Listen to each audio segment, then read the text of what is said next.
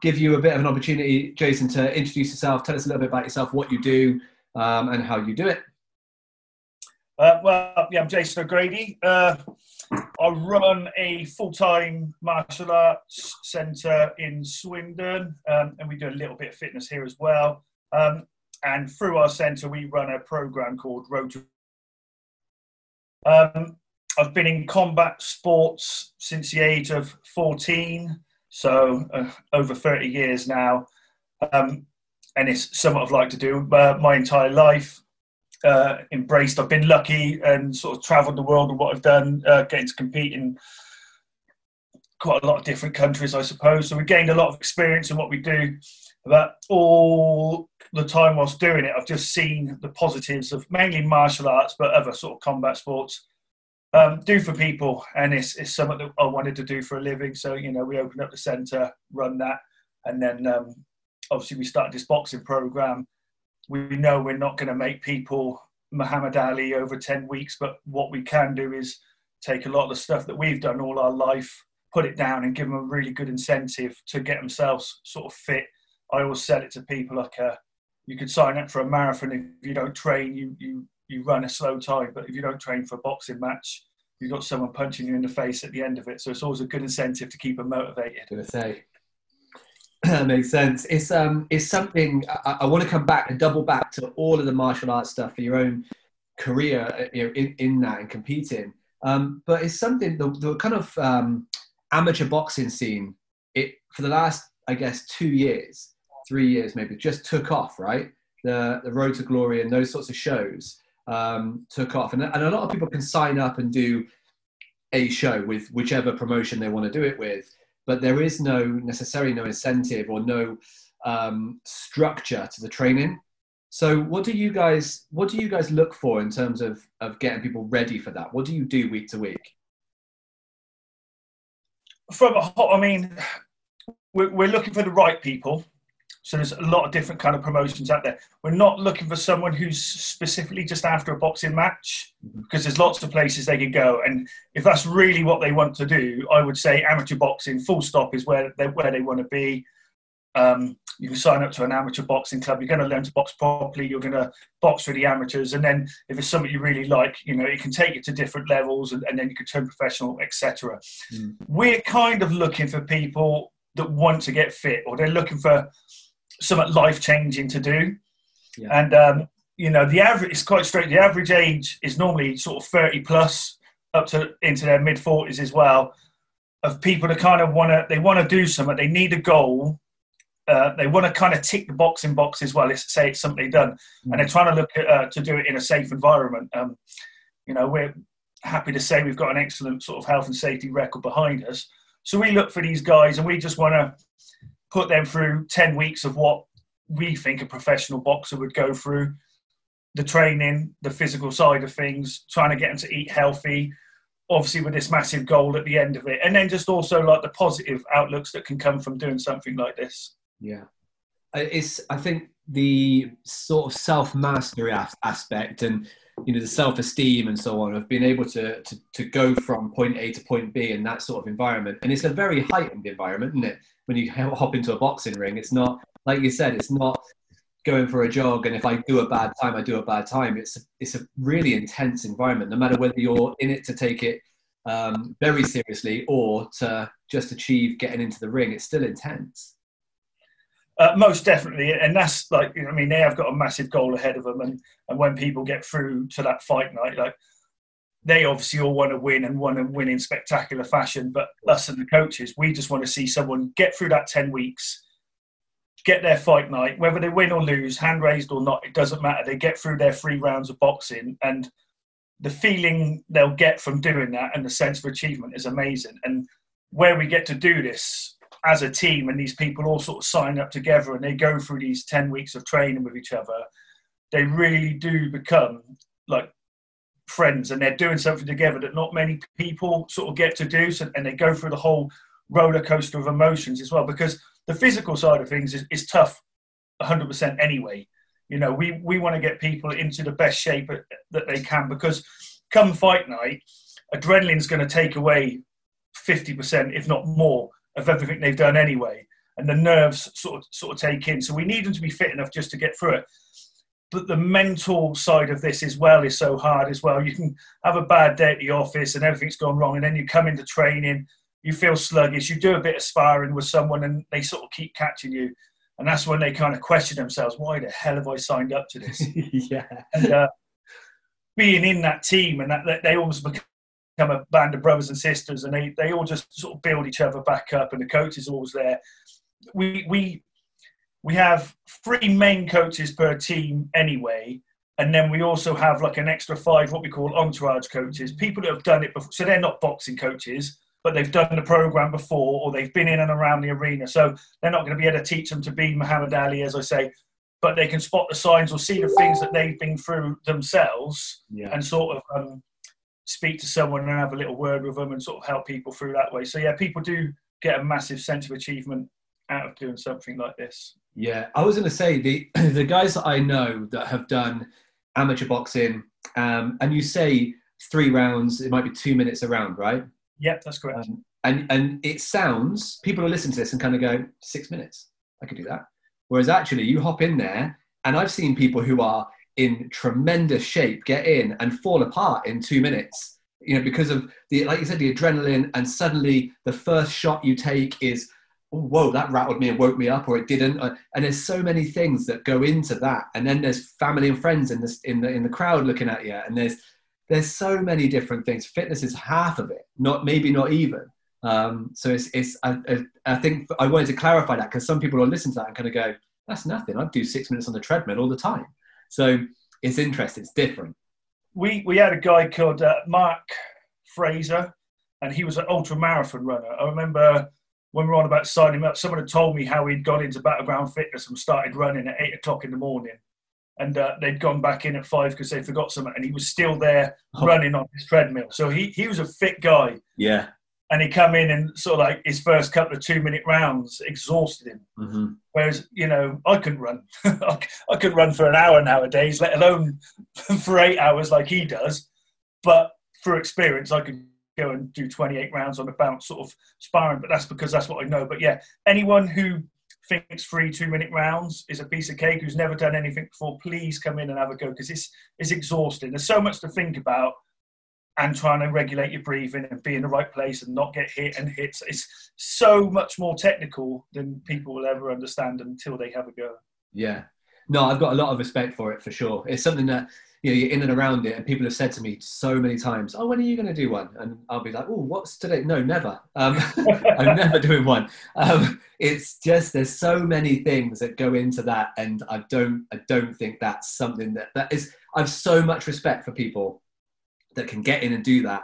Um, and of course, you know, like you said, the the sort of fight nights and things they they do. Um, people want the spectacular finishes, so do the crowd. So there's often there's a sort of thing where if it's a bit back and forward and people aren't really engaging and the nerves are t- taking over and stuff like that, or people get flatlined, then you know that that creates the oohs and ahs. But it's it takes so much to get in there that I, I would never stand and boo somebody or stand and whatever for the sake of if you're not willing to get in there yourself, you know, it's you never know what it's like. Um, and you can obviously speak to that. Like your your background, what what martial arts are you like? What what did you grow up doing? All sorts. I kind of. I started off in kung fu, and the club that I went to, um, I entered competitions. Back then, it was called semi-contact karate or semi-contact fighting. So it's a little bit the way to explain it is watching Karate Kid. You, you, you hit, you hit clean score, the referees separate you, and they score, and so on. So predominantly, that's what I've done most of my life. That's the one I enjoyed the most, um, and it sort of makes me laugh that it's called semi-contact, or people look at it as if it's quite soft. I fought full contact kickboxing, I fought boxing, I fought MMA, I fought K1, and I've always been fighting. And it's the semi-contact or the point fighting. I've always been hurting because it's two bodies and they clash. So there's no stopping each other. You- You're smashing into each other. Whereas when you know you're in a full contact environment, you're a little bit more aware, and it's people are going to be a bit more measured on how they attack or how they attack back. But yeah, so I went off on a little tangent there. But yeah, point fighting was what started, and then I did taekwondo, full contact karate, and then UFC blew off. So I had my little play around with jujitsu, um, a little bit of wrestling, and so on. Uh, had a couple of amateur MMA fights and I uh, enjoyed it. But the stand-up game is much more where I'm sort of comfortable and stuff. So mainly sort of stand-up fighting. Like I said, I've been doing that for 30 years. I started teaching myself in about 1997, just small little rented halls and so on, and then just stuck with it all my life. It's, I mean, some people martial arts is a, little hobby or something they do for a little while, but for me, it really was a life changing experience, and it's it, it, has been my life ever since, sort of thing. Yeah, I think the um, it's grown exponentially, isn't it? Just the whole area. And do, what do you put that down to? Is it the is it the growth of MMA? Is it like what do you think is the thing that's really kicked that on? I think social media is one help because obviously it's out there a lot more. People can see it, but um, I think the UFC was massively involved in it becoming so well known. Like Dana White and the way that they've structured their business and they've grown MMA to be absolutely massive. It's still not equaling um, boxing, but it's not far off. If we'd gone ten years ago, people wouldn't be able to tell you who the main fighters are now. But now, ninety percent of people know who Conor McGregor is. Yeah. You know, he's a a character, and people like him. Well put. made, made, the sport massive, and, and it is almost like a household sort of thing. So obviously, the growth of mixed martial arts has mostly brought martial arts up on um, to be out there for everybody. Yeah. Um, there, there's not many gyms that really teach MMA because obviously there's so many different aspects. I think if you want to be a real good fighter, you need to do your Thai boxing and get your stand up fighting, but you need to be wrestling and you need to be jiu-jitsu. You know, it takes a pretty special gym to be able to cater for all of those aspects of the fight game for mixed martial arts. So uh, we have people inquiring, I really want to do, I want to be a cage fighter. I was like, you need to learn to walk before you can run. Yes. Why not come in for a free session and have a go at some stand-up kickboxing and see if it's for you? If it's not, then there's plenty of other gyms in Swindon that we could point you in the right direction of where to go, sort of thing. So yeah, and, and it's there's only a couple of places that do, I think, cover lots of disciplines like that. So you could go to the same gym for your stand-up kickboxing as well as your jiu-jitsu, like you said. It's there's not many places, so it means you're a member of six different gyms to get all of the skills you need to compete. Um, and it's so different to how it, it started, like UFC, in terms of like it was we're going to put a wrestler against a taekwondo fighter. So it was two different worlds and see what comes out best. And now you can't get into that sport really unless you've got at least proficiency in all aspects. Um, you can't you get exposed. Yeah, definitely. Um, like when it first started, I think jiu-jitsu, uh, Brazilian jiu-jitsu was definitely the the one most of them because they were like learning to tie people up and put them in knots. Yeah can't punch someone when you're tied up. So uh, they were sort of like massive for a little while, but then everybody learns to adapt. So suddenly, right, well, I need to learn jiu-jitsu as well, and then they start doing that, and then wrestling would stuff that. So yeah, I think you do need to train with some top quality guys in yeah. different aspects of martial arts if yeah. you want to go down the MMA route. We, we, we've a couple of guys that have done MMA. Um, Craig's one of our, our guys that we, we do the conditioning training for and um, and I'm just I'm amazed every time at his kind of um, I guess is is just workload the in, in terms of being a, um, an MMA fighter because he's literally it's 10 12 sessions a week of this and that and there's different things plus doing conditioning whereas if you're doing um, boxing you can go well i'm going to do obviously you're in the gym most days, but you're going to do, you might spend some time doing technical proficiency on this, followed by a spar and whatever else. It's completely different when you go, well, I've got to go full contact jujitsu, plus I've got to do boxing, plus I've got to do this, plus I've got to do that every week. And, and there will be elements of your game that aren't really there because everyone starts in one discipline and then moves into other stuff. So it's, uh, I'm always amazed at the amount of stuff he's doing. Um, and of course, then you're coming on to like are you are you actually recovering from these sessions? Are you overtraining? Are you?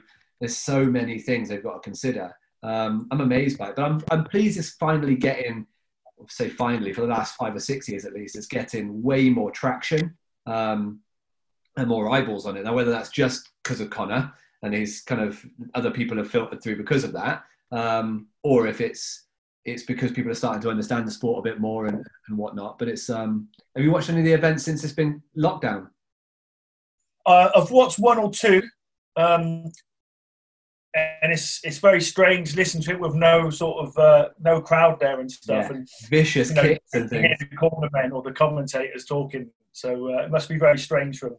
But when you say there about people, it becoming more sort of forefront and people knowing about it now, yeah, hundred percent agree, and that's brilliant. And it just, if you go back to like the fighters ten to twenty years ago, fair play to them for having to put all that effort in for little or no money. And not much kudos either, because no one would have known who you are No. come for 20 years, and now obviously Conor McGregor's a multi-billionaire, whatever, for Yeah. doing it. So it's good to see people get the recognition that they deserve for doing a, Yeah. a sport like this.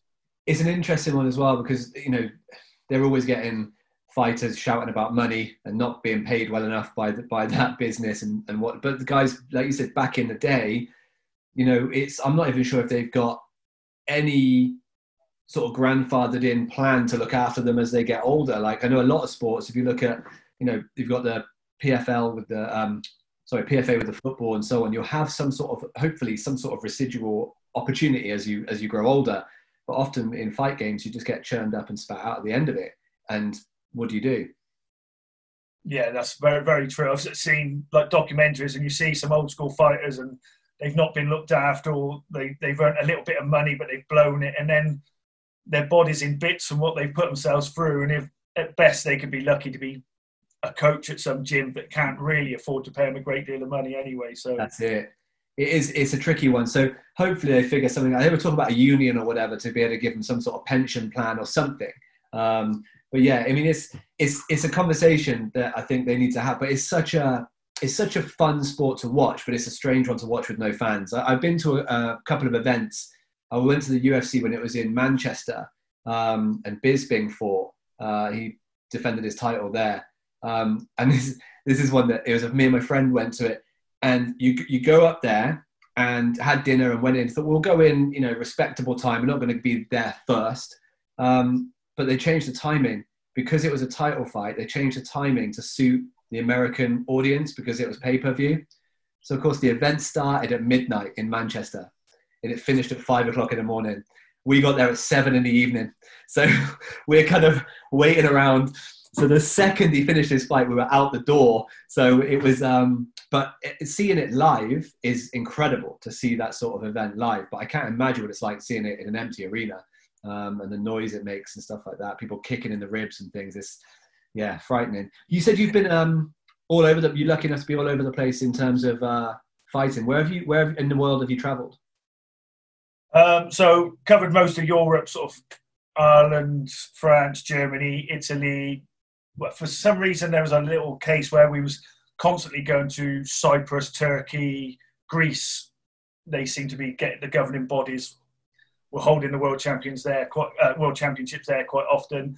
Um, and then sort of my last sort of abroad outing was uh, about two years ago, and that was at ISKA World Championships in Jamaica.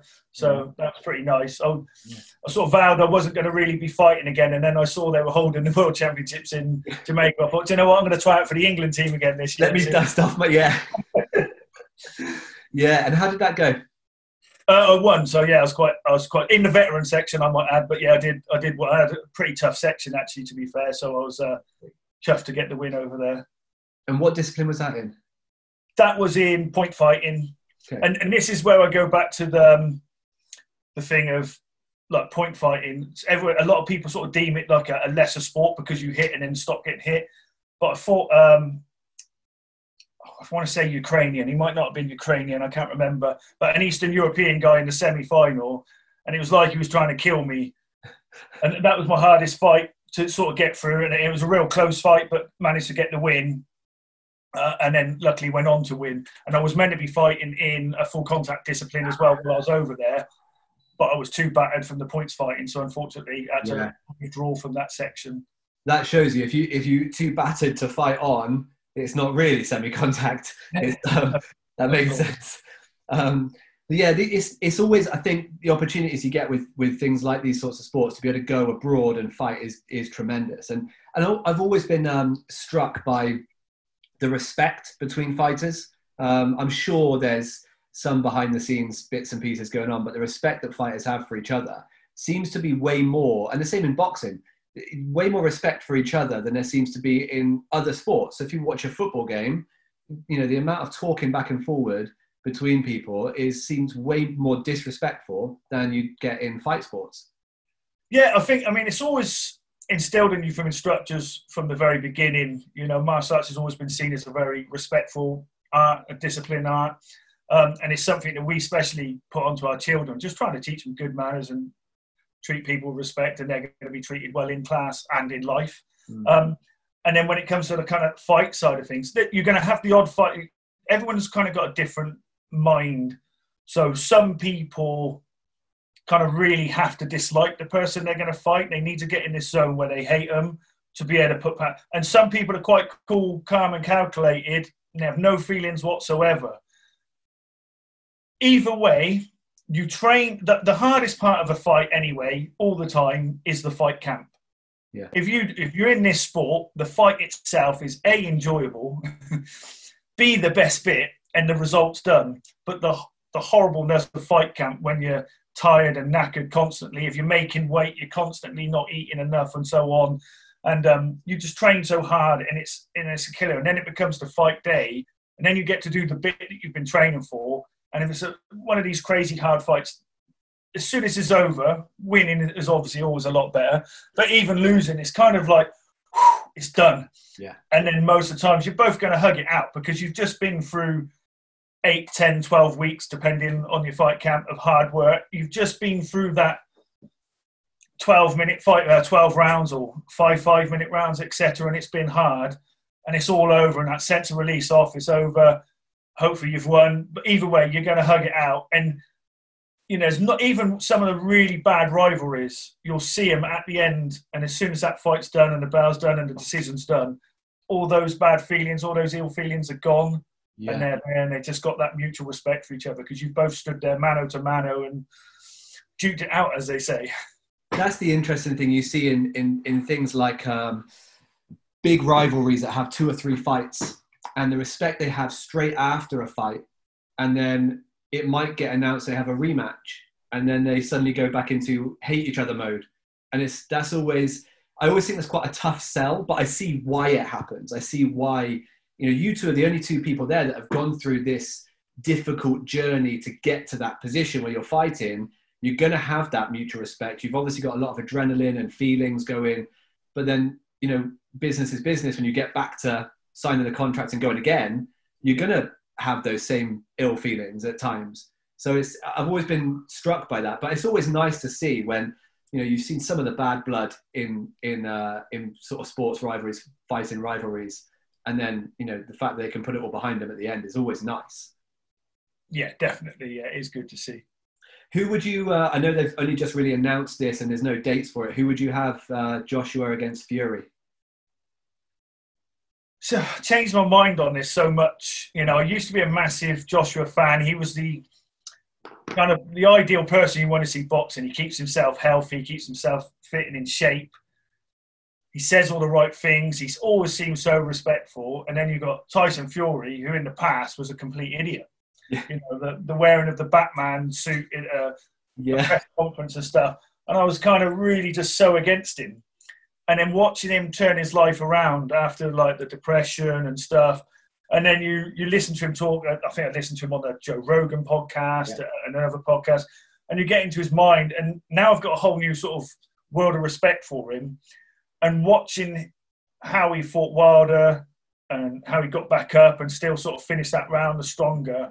I, I was always it would be AJ here and Tyson here. And I think I've flipped to yeah. now. I, I think Tyson can can outbox AJ. Yeah, it's a really interesting because again, it's how many people look at that, and I think forever have looked at it as what well, you know. AJ's in such great shape um, you know, all that kind of stuff. And, and obviously between fights, especially with Klitschko fights, Tyson really wasn't. Um, so you look at look at that. But again, with Andy Ruiz, you see the same situation and looking at it again, well, there's no way he can beat AJ because he's this chiseled, you know, unbelievable shape. But it's not it's not always about that. It's about skill and will and all the rest of it. And I, I listened to the same podcast, the Joe Rogan one with um, with Tyson. I was really struck by it because I've never heard him speak like that. I've never heard the real story behind it, um, and I found it really interesting to know what exactly was going on with him. Um, and it is inspirational, and I think it's really inspirational for athletes of that stature to discuss those things. Yeah, definitely. Because I mean, you think someone at that level as well, they're always just going to be surrounded by yes men that just let them kind of rule the roost, tell them they're going to be the best, let them do the training. They're not the ones that put themselves on the line, yeah. and they're the ones who are taking probably decent paychecks for not having to do quite as much. So, um, for someone like him to come out and sort of say it as it is, it's like, yeah, fair play to him because that's quite brave on it, you know, a braver thing to do in itself. Yeah, it is, and I think it's it's good. It's a good thing that um, Wilder stepped aside as well because he quite easily could have done the third fight, taken a load of money um, to do the third fight, and got in the way of that, which means we're two years down the road before we see AJ and uh, Fury. So I think that's good as well. He's, he's, he's stepped aside for. I'm sure I don't know if he got paid to step aside for it, but he you know he definitely got out of the way. You don't know, and I don't think he's in a rush to want to fight Tyson again. You know, he's lost to him twice, really, even though it wasn't a loss the first time. He has kind of, in my mind, lost to him twice, so he's he's got a lot to overcome. Yeah. Um, but both both guys have got to get through the fighters they got in front of them first as well, because they've got to fight each first, I believe. Yeah, I I, I think is it um, is it Pulev? Yeah. That AJ's got a fight. Who's yeah. Tyson got a fight? I couldn't tell you for Tyson. I'd have to I'd have to research yeah. properly. But yeah, Pulev has definitely got. Uh, so AJ's definitely got to get through him first, and that's no walkover. Everyone expects him to, yeah. and chances are he probably will. But it's not a sort of walkover. But hopefully he does, yeah. and then everyone gets to see what they want to see as a big British clash between. Uh, yeah, yeah, yeah. I saw, I saw, a thing on uh, on Instagram saying, "I wonder where it'll be. It could be in America or whatever." You know, surely, it, why would it? It's got to be in Wembley or somewhere, right? You'd think so. You hope some like money talks and um, they a lot keeps going over to sort of Saudi Arabia, and I know Dubai are kind of trying to get that sort of thing over there. So it all depends. But unfortunately, I think it'll be money wins the toss as opposed to the British fans win the toss and being able to watch it at Wembley or somewhere. Yeah. Um, so coming back to um, to your shows, when it comes to Road to Glory, what what sort of thing goes into creating that sort of a show and putting that show on? Because obviously you need to think about not only matchups, but then you also have to think about um, health and safety and paramedics and all that kind of stuff. It's like, what sort of planning goes into putting a show like that together? A lot. imagine. a hell of a lot. It's uh, even from a coach. I think sometimes they think, "Oh right, we just turn up on this day, and there's all these people here ready to fight." Unfortunately for me, I'm the one sort of behind closed doors, constantly trying to get people to sign up that's mm. the hard, one of the hardest things because it is such a daunting thing. You know, you, like I said, we you could do a marathon or Tough Mudder. You don't have to get in the ring at the end of the day. So I'm out there looking for people that want this kind of challenge. Okay, so getting people to believe and trust in us that we can get them through this program, and then once we we get them, obviously we go through this 10 weeks and one of the biggest nights is sort of welcome night and we want to let them come in obviously they have a, a medical, so we do their weight, blood pressure, um, a brief sort of medical check to make sure everyone's sort of fit and healthy to fight. And then we do like a, a pretty hard fitness test to let them know what they've let themselves in for. Yeah. And then as the weeks progress, we always like the first two weeks really is all just really very basic boxing techniques and a lot of fitness. For me, at this level, we're not going to create amazing boxers. What I want them to do is the basics very well the, and get them as fit as possible so that they can continue to do the basics very well over two rounds. Um, the, the good thing about this program, so there's, I'm not slating any other white collar shows or any other boxing shows, but a lot of the time, until someone's known, all they have is a name, someone's weight, and a possible record that they hold. Yeah. And that doesn't mean that Joe Bloggs at 80 kilos fighting Stephen Jones at 80 kilos is going to be a brilliant match. No. What we have is hindsight. We get to see these guys sparring for six weeks before we even need to make a match. And um, it takes a little bit of doing, but we, uh, the coaches are constantly so we have three rings on the go when we do our sparring sessions, and everyone else is sort of being coached by the other coaches.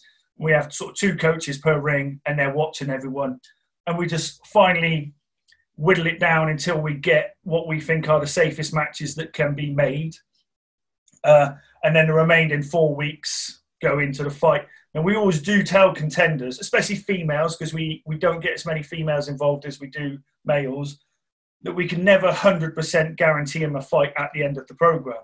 Yeah. If they're if we get the guys boxing and there's just someone that's not they're not getting the right weight uh, match or just not a match that's safe, then we won't put it on just for to sell tickets because it's not safe. You know, we we want to continue this program for years and years to come. And if people come to our shows and see some poor bloke being thrown to the lions and getting his head beaten, mm. we're not going to sort of be able to progress. And then also, it's a fight at the end of the day, and their safety is paramount for us. So we do have situations where if they don't get that safe match, then we can go to other clubs where we trust the coaches to give us someone of a like uh, likability. Or worst case scenario, if they want to, then they can have an exhibition bout against one of the coaches. So mm-hmm. they still get to throw level for, for three two minute rounds, and the coach is clever enough to sort of take not much punishment, but still make them work their backsides off. Yeah. Excuse me for two minutes. Luckily, touch wood, it's never happened yet, and we've um, managed to get it to uh, to always work.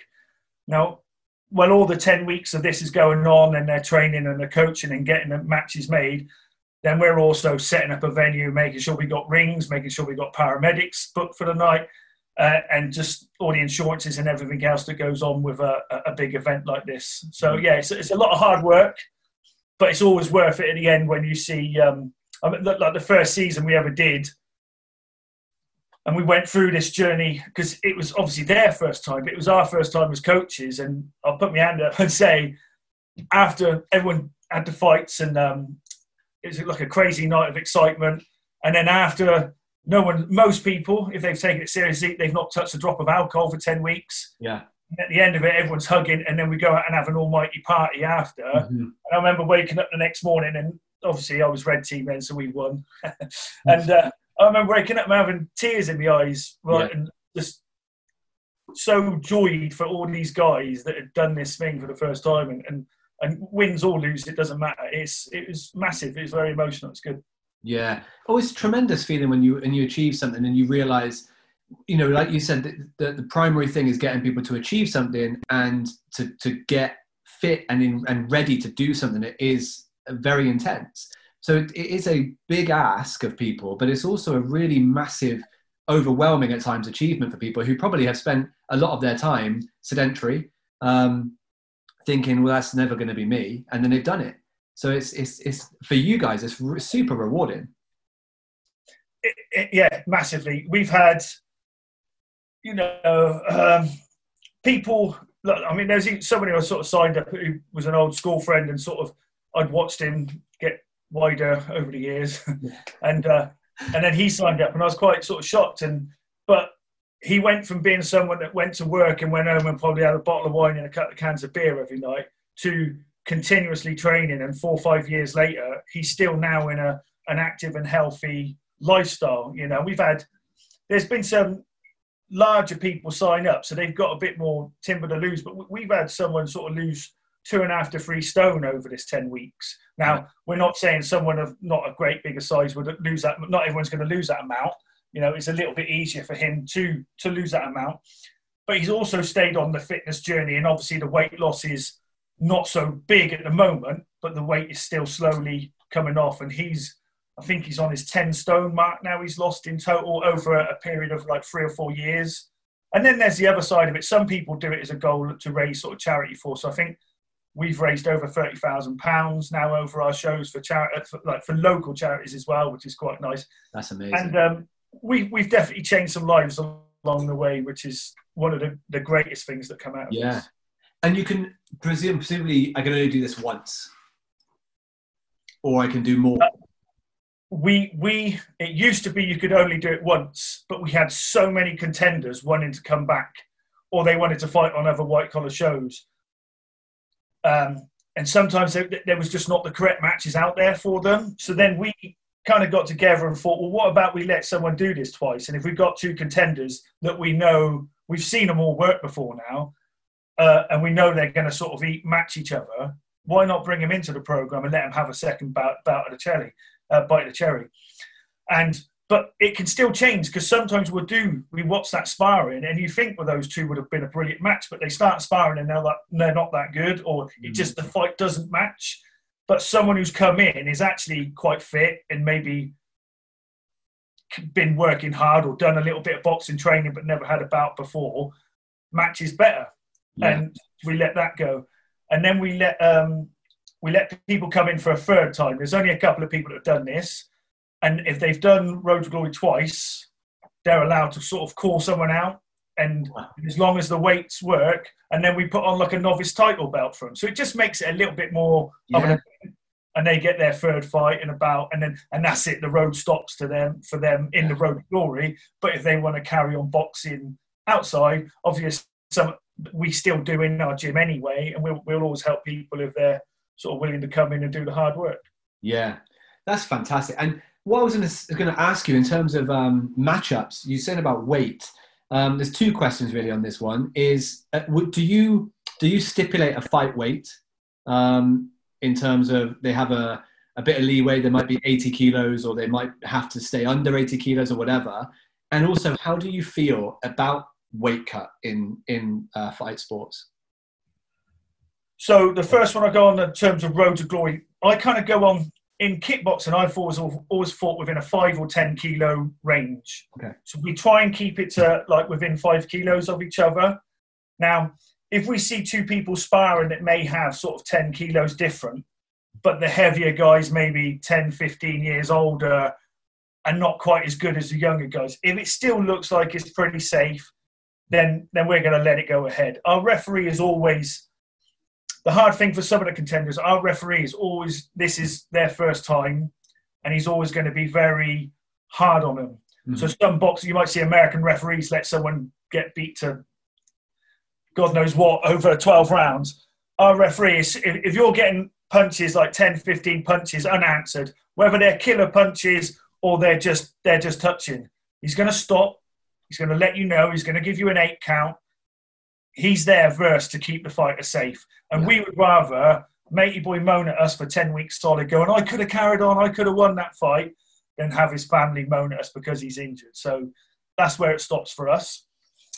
And then where it comes into to weight cuts in sort of professional fighting, I think it really, really needs to change. I think, you know, especially, I think, I don't know how bad it is in boxing, or, or they cover it a lot better, but most 100% in the UFC, you see some of the weight cuts that they do. They have a day to recover. You know, people completely drained of all fluids, and then they're like actually hydrating with a drip mm-hmm. to be able to fight the next day. And then whenever you hear of kind of bad injuries in these sports, ninety nine percent of the time it's because they've had a fight camp with a bad cut, a weight cut. Yeah, and uh, I think the associations should be there should be more onus put on them and not to sort of get these fighters to, to, to, to fight more naturally at their weight.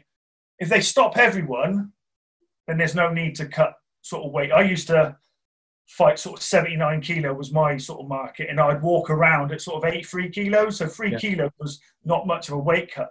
But you hear these guys fighting 14, 15 kilos below their weight. Yeah. And it's a lot to deplete themselves through every time.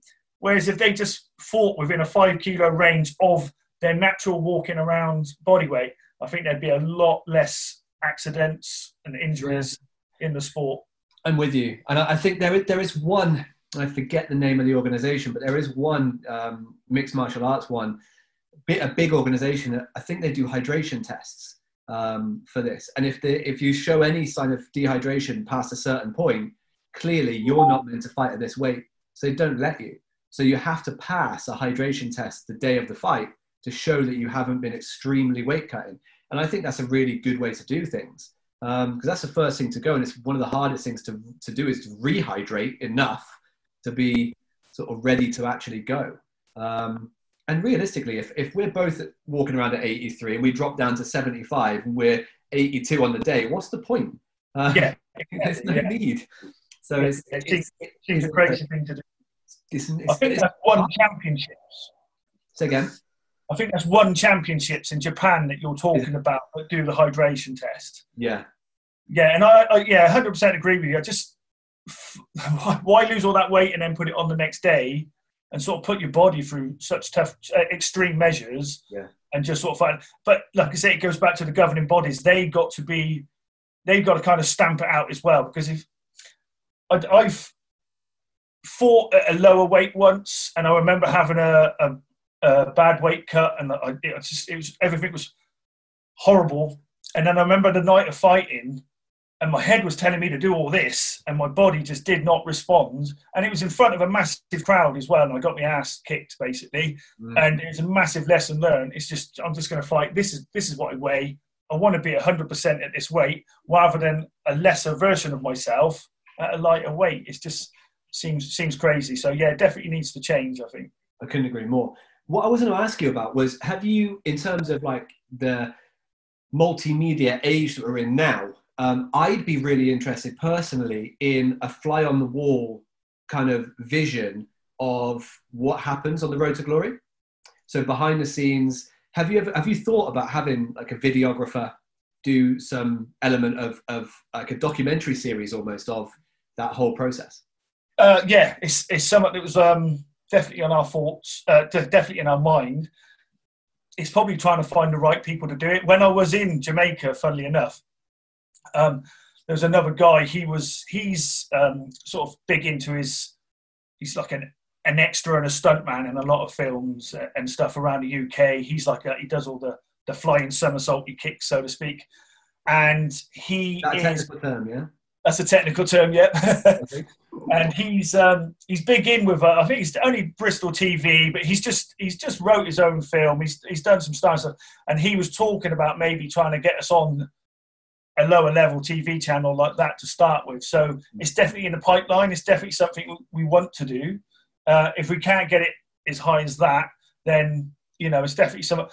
We did want uh, we did go to start to sort of try and film the last season uh, but I've not stepped back enough myself, so I'm sort of trying to oversee everything. I'm, I'm a bit of a control freak, and, and it's taken me a long time to learn to to step away and let others do what I think I'm the only one that can do. And yeah, so yeah. that's a massive learning curve for me. But yeah, no, 100. percent It's definitely something we'd like to do because I think it'd be really interesting to see what these people go through. What I love is we've had a couple of people sign up to Road to Glory, and they've literally watched the fight, got drunk, and said, "I could do that." And we have so many people sign up say that, and then we ring them the next day, and they're like, "Oh no, uh, my my grand's got a party that night, and I yeah. can't do it."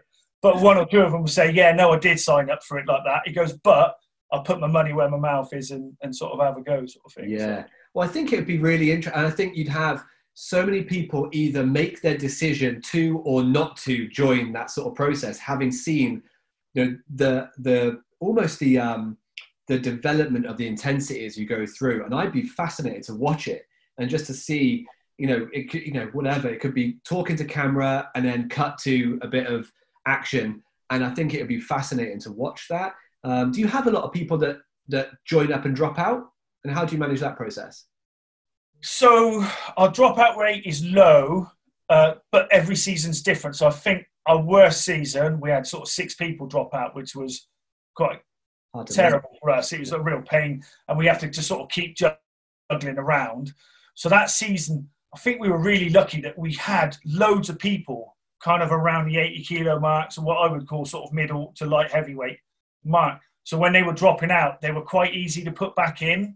Had it been, had they all been of different sizes and stuff, it would have been a real sort of pain in the backside. So that's how we got round it that way. And we had one person come in from another gym uh, from Witney, so obviously, luckily, I've been lucky enough to make a great network of friends and coaches that I know, like, and trust that mm. will put in someone that if I ask for someone at this weight and they're a novice, they will give me someone at that weight and they are a novice. Yeah. So that's kind of how we get around that.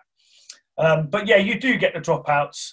Luckily, when we do, they're quite early. You know, we've had a couple of people drop out on welcome night. Like I said, we put a hard fitness session in for them to let them know what they've let themselves in for. They know how hard it is. And if they don't come back after the first session, then we're quite lucky that we've still got nine nine and a half weeks to still work with people. Yeah. Um, and yeah, and it, the interesting thing is, is that hard session we put on the first night. None of them believe us, but we tell them, look, this is going to be a gentle warm up to you by the end of this program, and they're like, no, no, no, and then it comes to the end of the program because as they get fitter, they think it's going to get easier, but it doesn't because we just make it harder. Of course, You know, but their recovery time is the thing that you'll notice come down quite quickly, and they they don't notice. And I think the documentary would be amazing for them. I mean, they know it and they see it, but to physically see themselves change over that ten weeks of someone who could couldn't do two burpees on day one is smashing out sort of 50 burpees or yeah. doing a Spartan challenge at the end. It, I think it's you know a great thing. Yeah, I think it's a winner to get that going for sure. Final thing I want to ask you is do you think there's any room, or is it too technically difficult with all the different skills you'd have to learn to do something like this with a martial art? Pers- my personal view is no. It's too, there's too too much too many extremities involved. Mhm. So I've got a friend who runs a club for me in Oxford, and they're really interested to put on a road to glory for just kickboxing. Sure. So that's as close as difference I would go. With boxing, you know, it's there's not as much to learn. As soon as you throw the kicks in there, there's there's extra work, and obviously, it's easier for us to do background checks on if people have boxed before, if they've had fights before, especially with social media like it is as well. But also just checking amateur records, etc. But when it comes to kickboxing, it's such a bigger, wider scope. So, or someone could have been because we, if someone's been do, doing boxing training for five years, but they've never stepped in the ring, Mm. we'll still allow them to do Road to Glory because they've not they've not done the, the big thing that makes the difference, and that's stepping in the ring. But if someone's done 10, 20 years of martial art, or even five years of martial arts, and then someone who's done nothing step in, they're going to know the technique on how to throw a kick properly, and you're not going to be able to catch that up in 10 weeks. Or if you're way fitter than them, you're still not going to get the, the distance that you need to know Yeah. and stuff from them doing that. And then when it comes to MMA, I just think that's a 100% no no because it would easy, if, you know, if I trained in another town, maybe I'd come from up north to down south. I could be a black belt in jiu-jitsu up there, but come down here and I don't know why people do this because we have had people try to do it, like pretend they've never done anything for, before, but they they quite clearly have. And so if they win a fight that way, for me, there's no no goal in that. But someone could make out they've never done jiu-jitsu before, and then comes fight night and they win in ten seconds via armbar because they know exactly what they're doing. It'd be too easy for people to say they've done nothing. I think it's just too many variances. Yeah, I can see that. Um, it's something that actually, you know, the guys that we've trained or worked with in the MMA space have said the same thing. They've they've been approached by people to say, "Could you put a show on similar?" And their immediate response every time is, "No, absolutely not," um, because there's just so much that that you you can you can grasp some basic techniques in certain things in 10 weeks but but when it comes to learning the basics of jiu-jitsu plus kickboxing plus boxing plus wrestling there's too many things. So you're going to spend a week on each discipline so it's too much. Um, It'd be amazing if you could do it. I think it'd make a brilliant show, but there is just too much involved, unfortunately. Yeah, there's some great amateur shows uh, and, and amateur and pro shows in uh, in local MMA, which, which I think is uh, is interesting because it shows the popularity increase, um, and it's great to go and watch those because again, people that take it seriously, you you can see, you know, all of the things that you're going to see in the UFC. Obviously, it's not the same level, but you see all of those disciplines, and you, when you watch it and you can recognize it, it's quite a it's a fun sport to watch because you can see the intricacies that go into it and how they might be setting them up for two moves down the road and things like that. It's really fascinating to watch when you know what you're looking at. Yeah, definitely. Like, I mean, I was a typical when I first saw the UFC come out and it was any weight fight. It just looked like two people rolling around, Yeah, and then I step into my first jiu-jitsu class and someone's rolling around and tying me in a knot, and I'm like, wow. yeah, And as soon, like you say, as soon as you've got a little bit of knowledge and you can you can watch that, it is nice to say. But your normal sort of Joe public kind of just want to see the stand-up fighters Yeah. and the kickboxers and the knockouts. They're not gonna appreciate always someone pulling out some awesome sort of D'Arce choke or etc. in the jiu-jitsu term. But Yeah. once you, like say, once you've got a bit of knowledge, it's nice to see a fight suddenly go to the ground and watching two people, especially when you get two great ground fighters fight each other. Yeah. They kind of normally turn into a stand-up war instead because they kind of checkmate each other as soon as it gets to the ground. But if Yeah. one of them does suddenly pull someone off and they they take everyone out, it's always like, uh, fair play. He's he's he's got the upper hand there. Yeah, somebody like you know Demian Maia. Yeah. It's just you know what's coming. You know it's a case of I want you on the floor so that I can do what I do, and it's every other fighter's just trying to get away from that. It's fascinating to watch that. But if you get someone who's proficient down there as well, it's great to see that um, those go against each other. It's like you said, it's a bit like a chess match. Yeah, hundred percent. Um, Jason, I'm going to get you out of here, but thank you so much for your time. I really appreciate it, and I hope people get to listen to this. And um, if people are looking to sign up to Road to Glory, I know it's difficult at this time uh, to know when the next one's going to be, but how do they get hold of you for that? So normally, we if you're on Facebook, our Facebook page is Road to Glory Boxing Swindon, um, or our website is roadtogloryboxing.com.